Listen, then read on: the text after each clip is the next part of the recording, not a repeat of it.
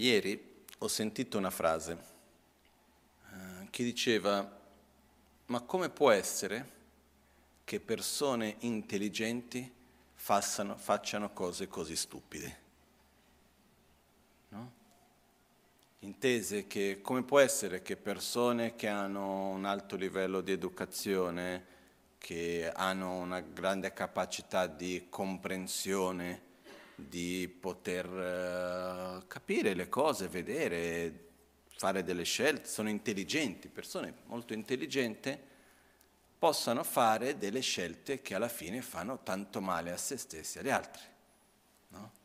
Sarebbe un po' come fare la stessa domanda, come possono due persone intelligenti litigare fra di loro?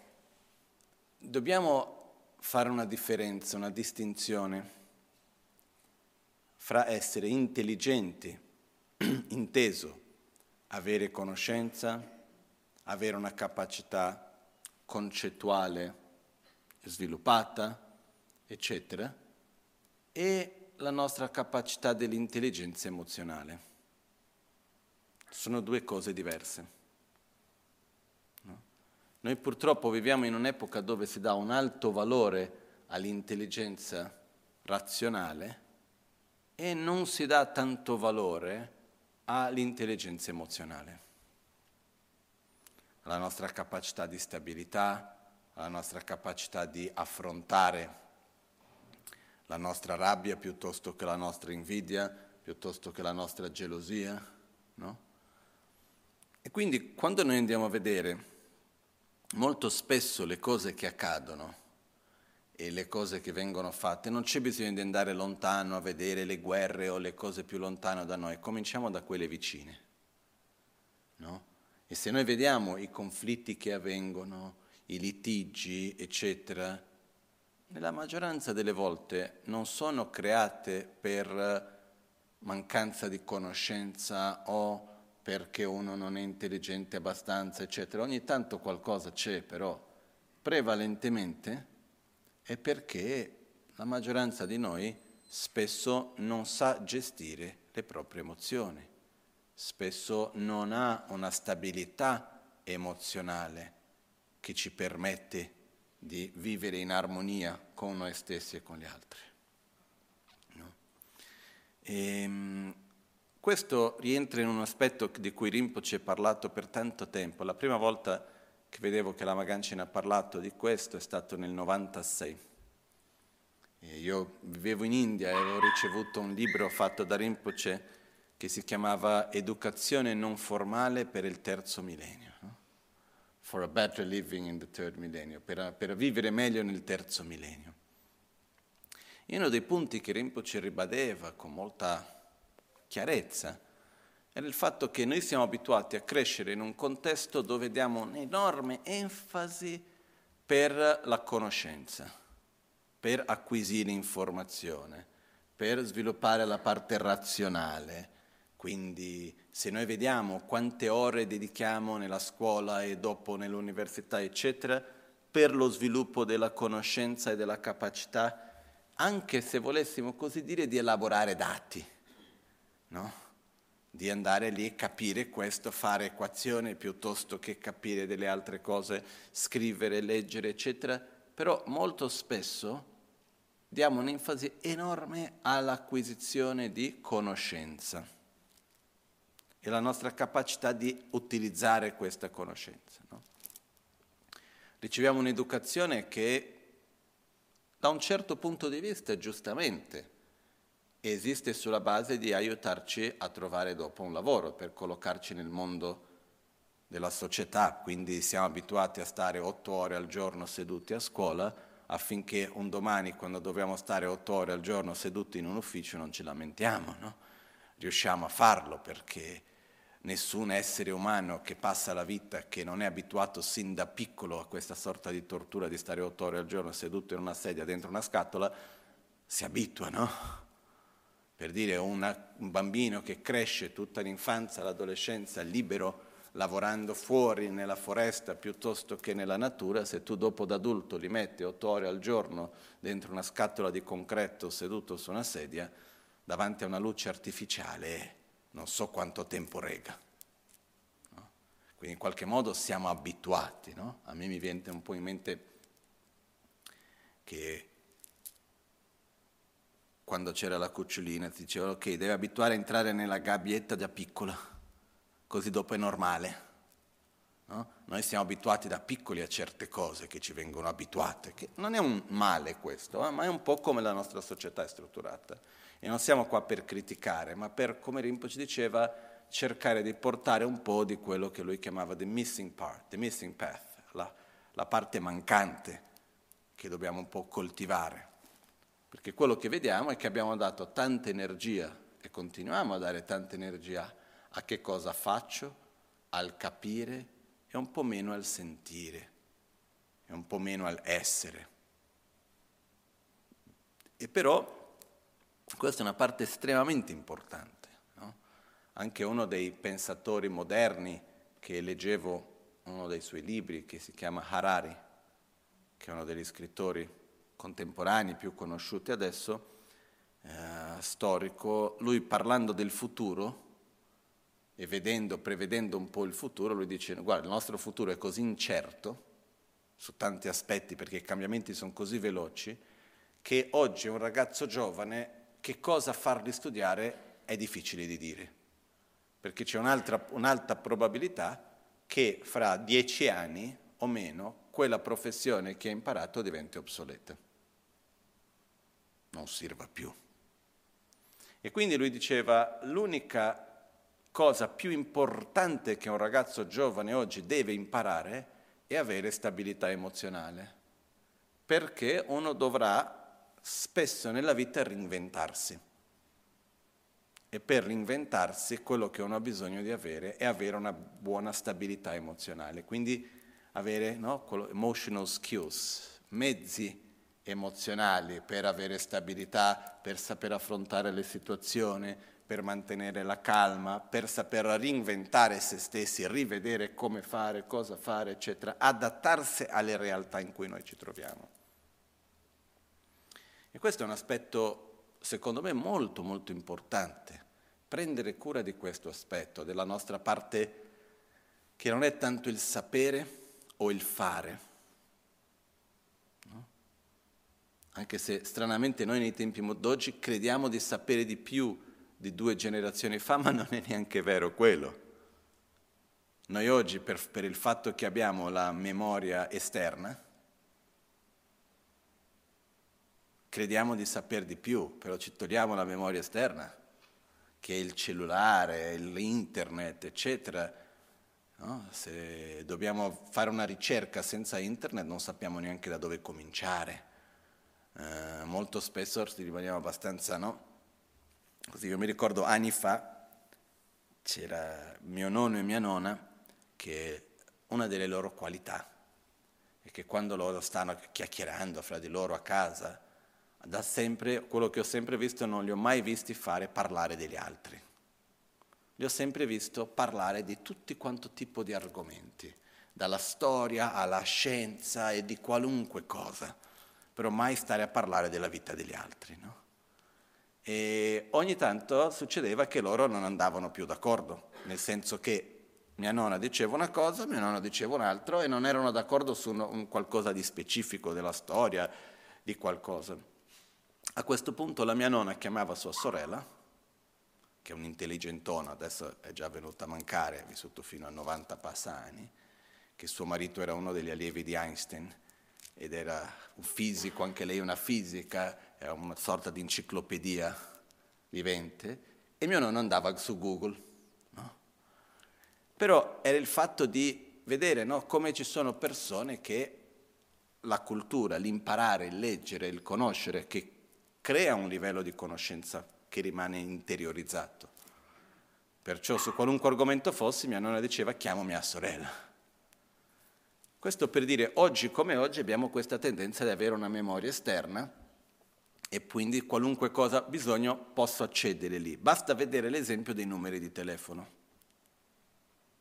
Perché la cosa che è diversa della nostra capacità di memoria interna, quando noi pensiamo a una memoria esterna, più roba metto dentro, meno spazio a disposizione ho.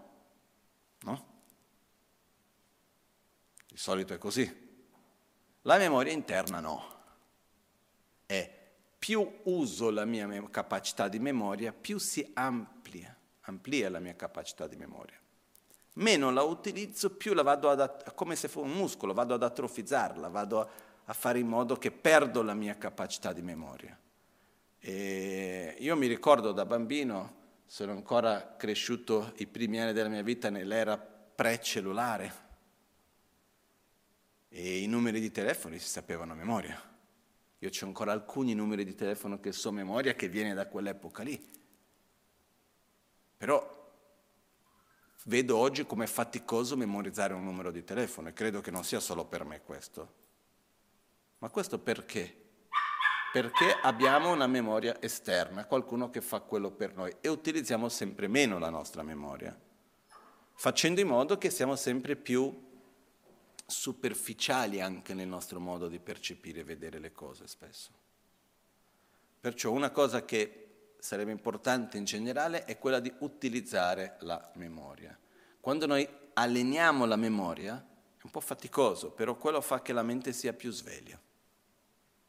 Io ho visto questo studiando nel monastero in India dove c'è da memorizzare tantissimo e memorizzando tiene la mente sveglia, è una cosa che aiuta tanto. Però il punto che voglio arrivare è che oggi come oggi in realtà sembra che abbiamo tanta conoscenza, ma neanche questo è tantissimo vero, perché abbiamo molta memoria esterna a cui ci affidiamo. Il problema di questo è che quando qualcosa io so dove posso accedere a quell'informazione, ma non è dentro di me, vuol dire che io non ho elaborato, non ho digerito, non ho integrato nella mia visione di mondo quella conoscenza. E quando mi trovo a dover prendere una decisione, quando mi trovo a dover fare un discernimento, dire questo è così, questo è cos'ha, questo va bene, non va bene, eccetera, le risorse che vado a utilizzare per poter fare questa scelta o fare quel discernimento sono quelle che ho dentro di me. Io non vado a fare delle ricerche su Google prima di fare la scelta, sono cose molto veloci, immediate. Quindi quello che sta accadendo è che noi diventiamo sempre più suscettibili a essere manipolati, influenzati, perché abbiamo meno capacità di discernimento e scelta propria, in quanto abbiamo meno conoscenze, abbiamo meno risorse interne in questo senso. Però non era questo l'argomento di oggi. Il punto che voglio arrivare su questo è, va benissimo il fatto dello studio, della conoscenza, eccetera, però la stabilità emozionale è un aspetto molto importante, al quale è importante prenderne cura, è importante darne valore, è importante coltivare nella nostra quotidianità. Questo è un punto fondamentale, no? E qua noi rientriamo in due visioni di mondo diverse. Esiste una visione di mondo che è quella più, chiamiamo così, occidentale, che è una visione di mondo lineare, è una visione di mondo nelle quale dopo uno viene una cosa dopo l'altra, ed è praticamente dove c'è la nascita, che è il punto A, a un certo punto ci sarà la morte, che è il punto B, e chissà, magari ci può essere un punto C, che può essere il paradiso, l'inferno, la reincarnazione o quel che sia, però una visione lineare. Okay? Poi esiste una visione ciclica, che è quella un po' più orientale. Nella visione ciclica esiste un punto A che è la nascita, esiste un punto B che è la morte, però il punto A e il punto B è come se fosse una linea che si curvano, fanno un cerchio e si incontrano.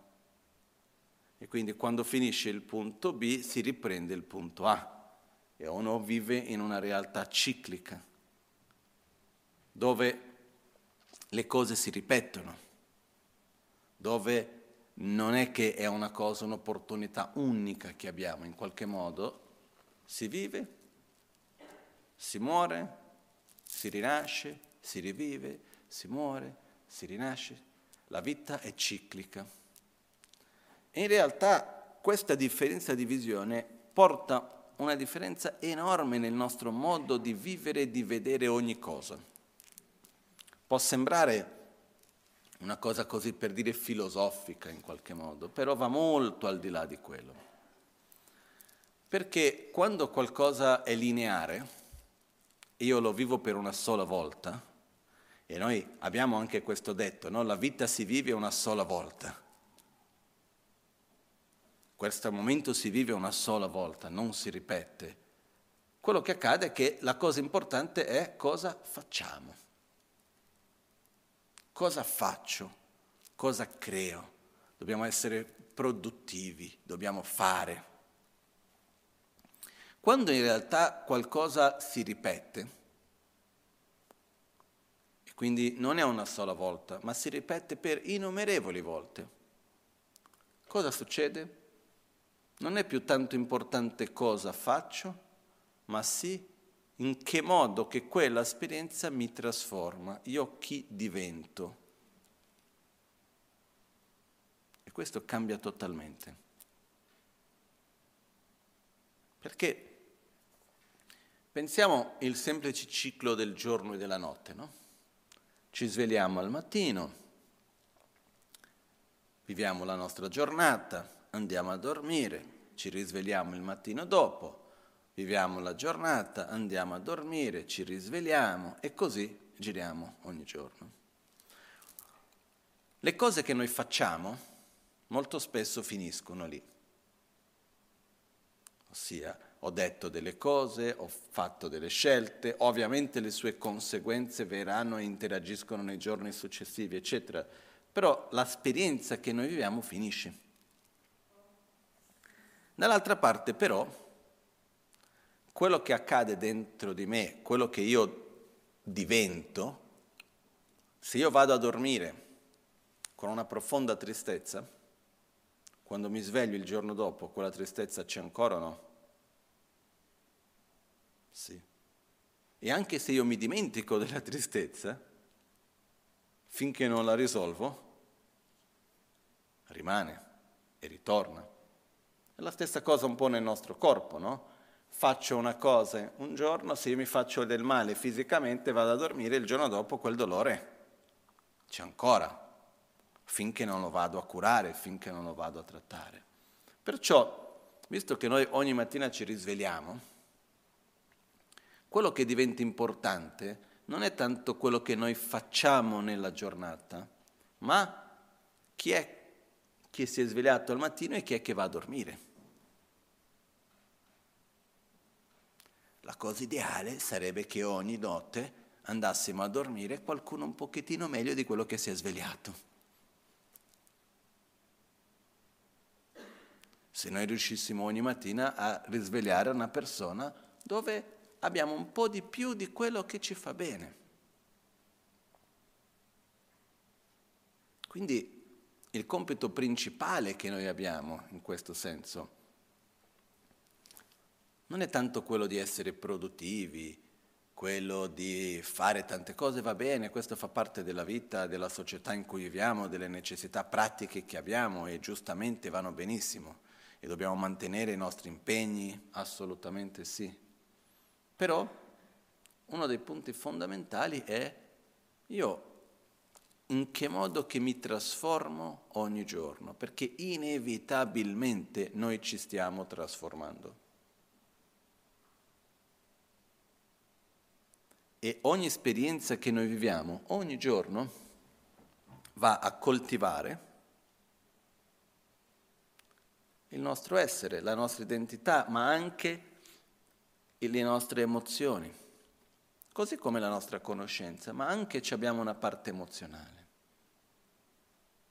E purtroppo io vedo in tantissime persone un fortissimo livello di conflitto fra quello che uno pensa e quello che uno sente. Molto spesso c'è una lotta interna, un dialogo forte interno fra quello che uno pensa e quello che uno sente. E quando che la maturità emozionale richiede anche che ci sia una armonia fra quello che uno pensa e quello che uno sente non nel senso che il pensiero, la ragione deve soggiogare i sentimenti. devono essere in armonia. E questo richiede tempo, richiede dedicazione nel coltivare quelle che sono le nostre abitudini, le nostre emozioni che ci fanno bene e nel cercare di almeno smettere di nutrire quelle che non ci fanno bene. Per fare questo però dobbiamo anche creare delle corrette condizioni per questo. Okay? Perciò le condizioni favorevoli non si creano solamente sperimentando dei momenti piacevoli, ma anche, come si può dire, creando spazio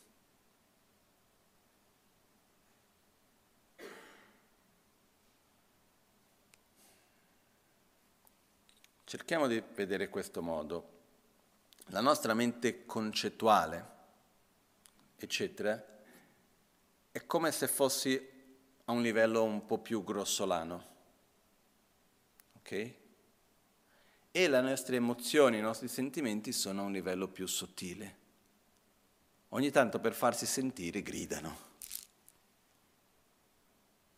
Però quando noi siamo tanto in contatto con la nostra parte della ragione, del capire, eccetera, eccetera, molto spesso non riusciamo a essere in contatto, a sentire che cosa avviene da un punto di vista più dei nostri sentimenti. No? E quindi quello che accade è che per poter entrare in contatto un po' meglio con quello che noi sentiamo, eccetera, in poche parole, una delle cose che abbiamo bisogno è di silenzio. Silenzio da che cosa? Silenzio dalle distrazioni, dai tanti oggetti sensoriali, silenzio dal continuo ragionare, capire, vedere, dal continuo consumare informazione. Noi siamo abituati ormai a consumare continuamente informazione, vedere tutti i momenti, leggere, ascoltare, essere sempre lì che dobbiamo stare consumando qualcosa, no? Dal mattino già con il cellulare guardando le notizie, piuttosto che leggendo qualcosa, però spesso non è tanto un'attitudine del leggere o dell'ascoltare per imparare, per riflettere, per avere un qualcosa di più, in qualche modo approfondire qualcosa, ma molto spesso la nostra attitudine è quella del consumare, per in qualche modo distrarre la mente, sapere quello che sta succedendo, no? Uh, e questo è quello che accade, che questo continuo consumare informazione, stare a questo livello, quello ci porta allo stesso tempo a uno stato nostro nel quale non c'è silenzio, non c'è spazio per poter manifestare e, e prendere cura dei sentimenti della parte emozionale. Non è per nulla che se noi andiamo a vedere per tantissimo tempo, già da secoli ormai, anche di più, quando qualcuno vuole andare un po' più a fondo su se stesso, cerca anche un luogo in silenzio però il punto non è solo il silenzio esterno, è diminuire le distrazioni della mente, perché quello che dobbiamo mettere in silenzio sono i nostri continui pensieri. Perché immaginiamo un luogo dove ci sono tanti rumori, tantissimi suoni diversi, no? anche se fossimo adesso qua, e a un certo punto abbiamo il rumore di un trappano e possiamo fare anche degli altri rumori un po' brutti, no? Uh, possiamo avere tanti rumori forti e poi c'è anche il rumore, diciamo il suono del nostro respiro. Riusciamo a sentire il respiro quando c'è tanti altri rumori? No, non vuol dire che non ci sia. Quando gli altri rumori più forti si calmano, smettono, sembra a un certo punto che quel rumore più sottile, quel suono più sottile diventi più forte, semplicemente diventa più facilmente visibile. Esiste questo esempio di questa sorta di stanza da, nella quale non entra assolutamente nessun suono esterno e dopo di un po' di tempo che una persona è lì comincia a sentire i suoni interni, addirittura comincia a sentire il, il, cuore, comincia a sentire addirittura quando si muove il suono delle ossa, ci sono tanti suoni interni che e diventa molto difficile. Si dice che il massimo che una persona è riuscita fin d'oggi è intorno ai 40 minuti, però di solito quasi nulla perché è molto fastidioso a un certo punto. No? Perché? Perché quella parte più sottile si manifesta. Quindi stare in silenzio, da un lato è una cosa bellissima, da un lato può essere anche abbastanza faticoso. Perché quando noi stiamo in silenzio, e noi permettiamo a quei rumori più sottili, chiamiamo così, ai suoni più sottili dei nostri sentimenti, delle nostre emozioni, che di solito noi non diamo ascolto perché siamo sempre a un livello più concettuale, eccetera, che si manifestano. Non sempre quello che si manifesta è qualcosa che vogliamo sentire. Però è importante per noi vedere che cosa abbiamo bisogno per poter donare qualcosa per noi, per poter prendere cura di noi. Perché uno dei punti fondamentali, innanzitutto quando si parla dell'aiutare, del dare, del donare, della generosità, sia verso noi stessi, sia verso gli altri, e prima che io debba dare qualcosa, la prima domanda che mi devo fare è che cosa c'è bisogno. E quindi quando io guardo me stesso, prima di fare qualcosa per me, io dovrei guardarmi e chiedermi, ma io di che cosa ho bisogno?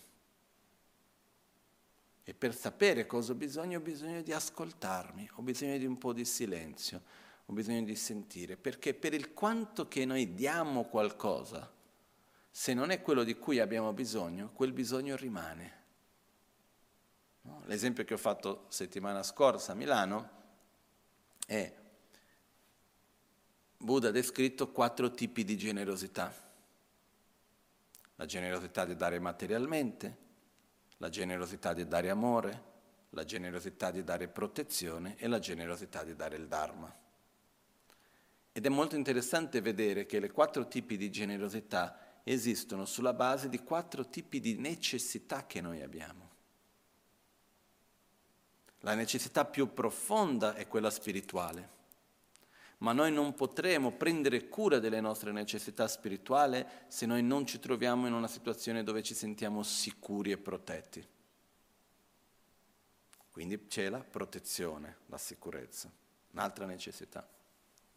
Noi non riusciremo a stare sicuri, protetti, eccetera, se noi non ci troviamo in uno stato emozionale stabile un minimo di equilibrio e stabilità emozionale, che è la nostra terza necessità.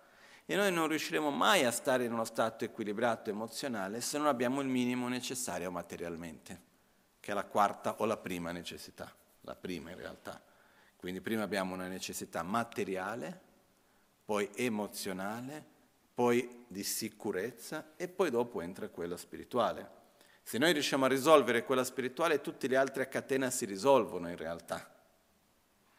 Una persona che ha risolto totalmente la sua necessità spirituale, anche se in una situazione dove materialmente non ha niente in mezzo al conflitto, eccetera, mantiene il suo equilibrio, la sua stabilità, come esempio la Magancia Rinpoche che abbiamo visto in tante occasioni. Però per arrivare alla stabilità e poter supplire curare le nostre necessità più profonde a livello spirituale, dobbiamo prima di tutto avere le altre coperte.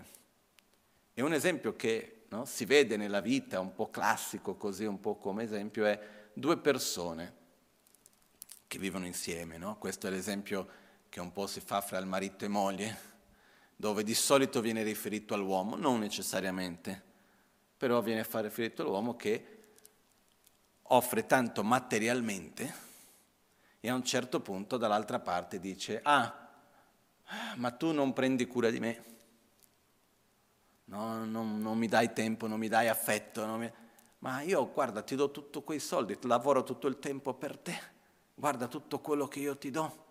E a te ti piace pure quello, a te ti piace uscire a mangiare, a te ti piace avere la casa bella, a te ti piace avere tutte queste cose, non è che io non ti sto dando nulla, ti do tutto questo e comunque non sei contenta, no?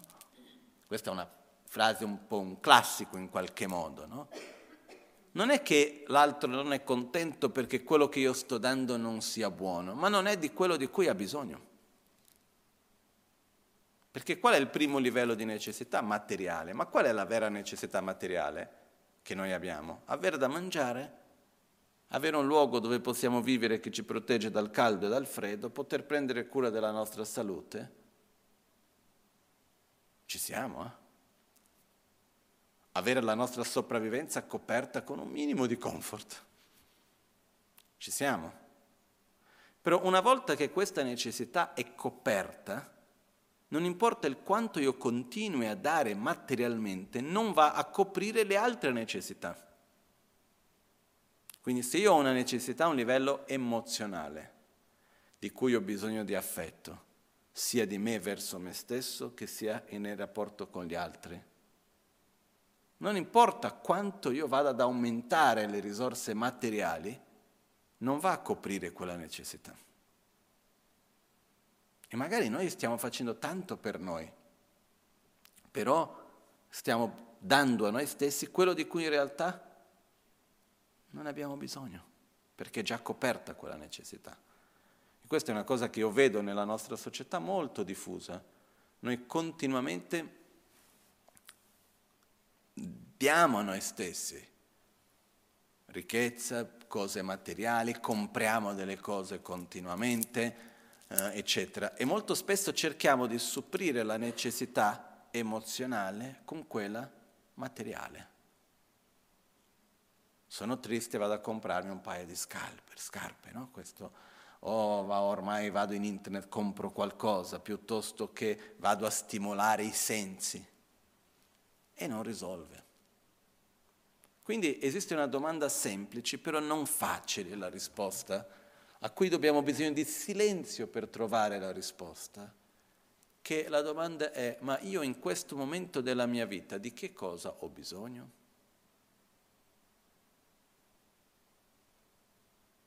E dividiamo in quattro tipi di necessità. Bisogni materiali, emozionali, sicurezza e spirituali. E chiediamo a noi stessi quali sono i bisogni che ho. Probabilmente ho bisogni su tante parti, però se ho dei bisogni emozionali io devo prendere cura di me con affetto, con amore, devo affrontare quell'aspetto emozionale. Se io ho bisogno di sicurezza, devo crearmi un contesto e trovare un modo in cui io mi senta sicuro nel mondo in cui io sono, nel contesto in cui sono. E quando io ho tutto questo, se non vado a nutrire la parte spirituale, ci sarà un'insoddisfazione che rimarrà lì di base, come se la vita non ha senso. Sono t- tipi di insoddisfazioni diverse. Quando la parte spirituale non è nutrita, quello che rimane è un forte senso che ok, va tutto bene, non mi manca nulla materialmente, ho un buon rapporto con le altre persone, mi sento in un contesto protetto, ma cosa sto a fare qui? E genera una, uno stato profondo interno di mancanza di significato, come una sorta di un vuoto che non, non capisco cosa sto facendo. Questo è quando noi abbiamo una necessità spirituale che non viene coperta. No?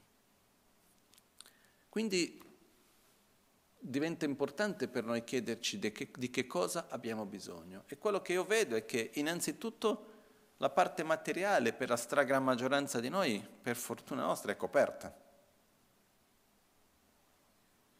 Però continuiamo a accumulare, continuiamo a cercare di nutrire le altre necessità con la prima. E la realtà è che non funziona. Inoltre, arrivare al secondo livello non è così semplice, no? Che stiamo parlando della parte emozionale. Io chiedo scusa se dico quello che sto per dire, Però tanti di noi, quando ci avviciniamo al buddismo, al sentiero spirituale, eccetera, molto spesso non siamo pronti per supplire e prendere cura di una necessità spirituale, ma utilizziamo i mezzi spirituali per supplire una necessità emozionale. Non so se è chiaro questo.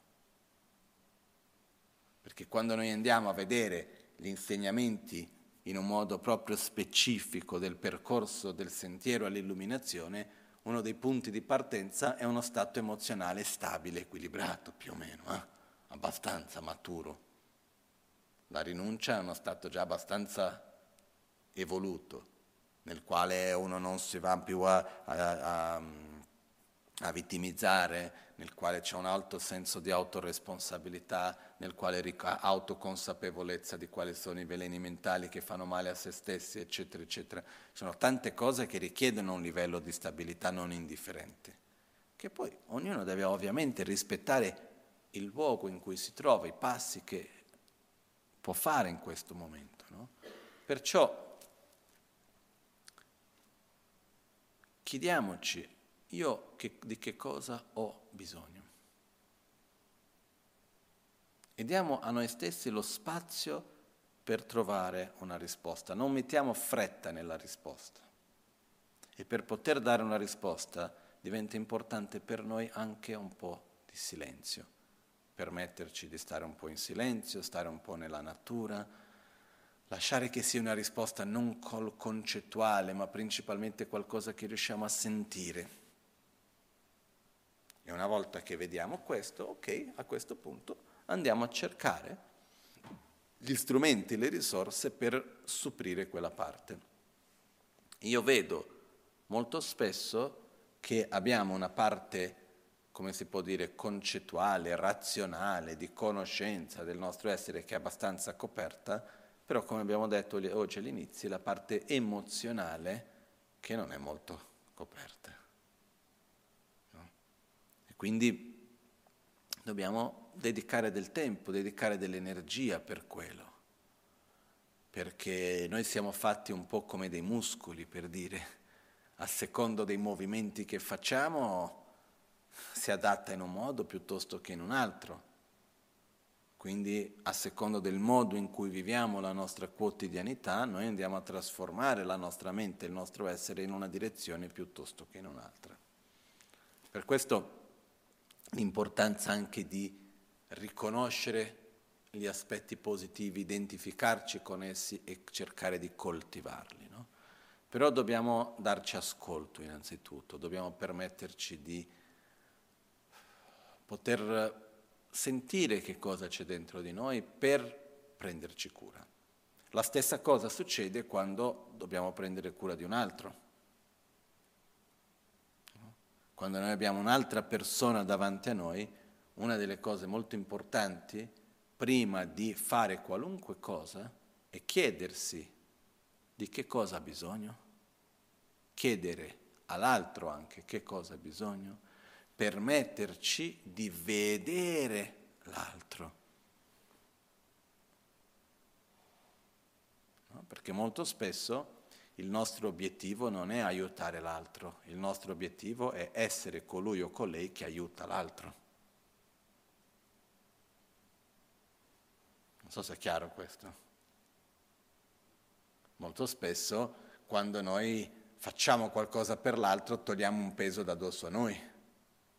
Vediamo della sofferenza, non ci piace, e vogliamo in qualche modo togliere il peso di quello che noi stiamo sentendo e facendo qualcosa togliamo il peso che noi sentiamo. Però la domanda fondamentale non è cosa io voglio fare, ma è di che cosa l'altro ha bisogno. È un bisogno materiale, è un bisogno emozionale, è un bisogno di sicurezza, è un bisogno spirituale. È pronto per, a tutti questi bisogni, ma di che cosa in questo momento è pronto a ricevere, di che cosa ha bisogno in questo momento. E uno deve aiutare in tutti i livelli. Non è che, ah no, io aiuto solo spiritualmente, no. Basta vedere come Lama Ganche Rinpoche agiva. No? Rinpoche era lì per ognuno di quello che era un padre perché ha bisogno di un padre, una madre perché ha bisogno di una madre, un amico perché ha bisogno di un amico, e Rinpoche diceva, prima di tutto sono un amico, chi vuole posso essere anche il guru però. No? E si aiuta nel livello di cui uno ha bisogno, però per questo abbiamo bisogno di una profonda umiltà, che è la umiltà di, della non pretensione di sapere che cosa l'altro ha bisogno la pretesa di arrivare a dire io so già che cosa ha bisogno, faccio in questo modo, ma di permettersi di vedere. Molto spesso neanche l'altro sa veramente di che cosa ha bisogno con chiarezza, però noi dobbiamo almeno arrivare con l'attitudine di, della non pretesa di sapere di cui l'altro ha bisogno. E chiedersi, chiederlo, chiedere all'altro, chiedere a se stessi, aprirsi a vedere l'altro e lo stesso anche verso di noi. È molto interessante vedere come l'attitudine verso l'altro e verso noi stessi in realtà sono molto simili. Quindi anche verso di noi permetterci di chiedere di che cosa ho bisogno, di non avere già la pretesa di sapere che cosa ho bisogno, avere già la certezza perché così, così, cosa, no perché anche ci sono delle volte in cui noi non ascoltiamo noi stessi. Eh? Credo che sia già capitato un po' a tutti di avere delle reazioni e che uno non capisce molto bene il perché, si giudica e non si dà neanche il tempo dell'ascolto per capire il perché. Magari tanto tempo dopo va a capire un po' di quello che stava succedendo. Invece è importante poter ascoltare. Ascoltare è fondamentale. Quando c'è una manifestazione di malessere, fisico o mentale o sociale, però c'è una manifestazione di malessere, quindi può essere verbale, può essere fisica, la manifestazione comunque sia, ogni qualvolta si manifesta un malessere, la domanda che ci dovremmo fare è come mai? Cosa c'è dietro? Che cosa mi sta facendo vedere quello? No? È un po' come vediamo una guerra, vediamo le notizie della guerra, la guerra per fortuna non la stiamo vedendo Tutti vogliamo che la guerra finisce, immagino io, tutti non lo so, però immagino che la maggioranza di noi, dico io tutti così desidero che sia, desideriamo che la guerra finisca al più presto, però ci chiediamo, questo è un allarme che suona quando c'è un conflitto, che cosa c'è dietro? E se noi non curiamo quello che c'è dietro, l'allarme purtroppo ritorna a suonare. Quando c'è un conflitto, quando c'è un malessere fisico o mentale, o sociale o economico, è un segnale che c'è qualcosa che non sta molto bene, che non è equilibrata. E diventa importante per noi permetterci di ascoltare e capire che cosa c'è dietro quell'allarme, che cosa, qual è il messaggio che mi sta dando che c'è qualcosa che va fatto diversamente, che non va bene in questo modo. E la difficoltà che abbiamo, che non è impossibile ma è difficile, è che di solito quando suona un'allarma, il messaggio che ci sta dando è di qualcosa che non riguarda il momento presente, è qualcosa che riguarda i momenti passati, perché ormai è già avvenuto. L'incendio è già scaturito e per, per come mai ha preso fuoco è ormai è già avvenuto, però suona l'allarme adesso, però devo capire la causa, perché se no continuerò ad avere incendi. Quindi ci vuole tempo e ci vuole molta sincerità con noi stessi per poter ascoltarci, capire che cosa c'è dietro, capire che cosa genera nostra, le nostre proprie dinamiche e prenderci cura. E certe volte non riusciremo a capire.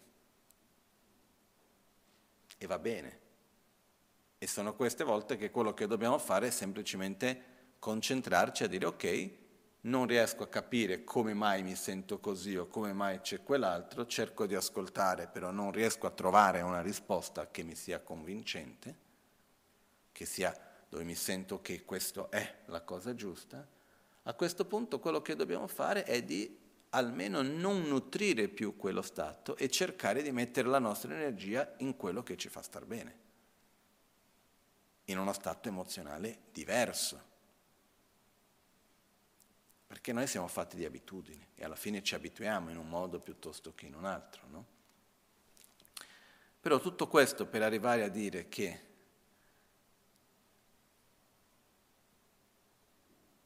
alla fine noi sviluppiamo le parti nostre di cui noi diamo importanza. Noi, mettiamo, noi sviluppiamo ciò in cui mettiamo energia. E viviamo in una società dove vediamo tanta importanza e energia alla parte di che cosa facciamo e il sapere, il capire e il fare. E dobbiamo mettere un po' più di energia nel sentire e nell'essere. Questo secondo me è un aspetto molto importante a cui prendere cura. Quindi vivere la vita in un modo più ciclico e meno lineare, dove quello che facciamo all'interno del ciclo va bene, però ricordiamoci che prima o poi ritorniamo lì.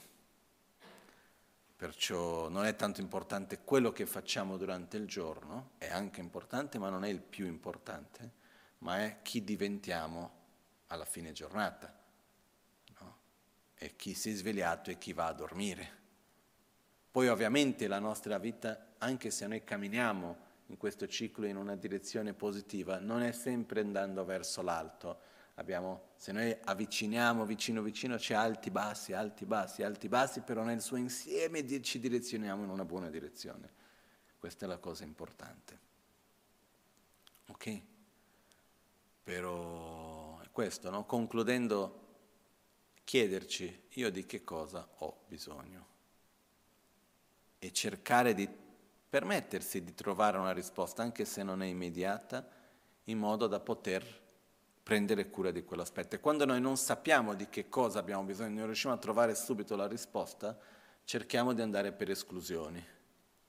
Questa cosa di cui ho già, ho bisogno di questo? No, ok, questo lo escludo. E ricordiamoci che sono quattro i tipi di bisogni fondamentali relazionati a questi. Possono dividere i bisogni in tanti modi, però qua abbiamo quattro. Se noi dividiamo in questi quattro tipi di bisogni, vedremo con più chiarezza, è più facile direzionarci a capire che cosa abbiamo bisogno in questo momento. Okay? A seconda di quello che abbiamo bisogno è quello che ci dobbiamo donare, quello di cui dobbiamo prendere cura.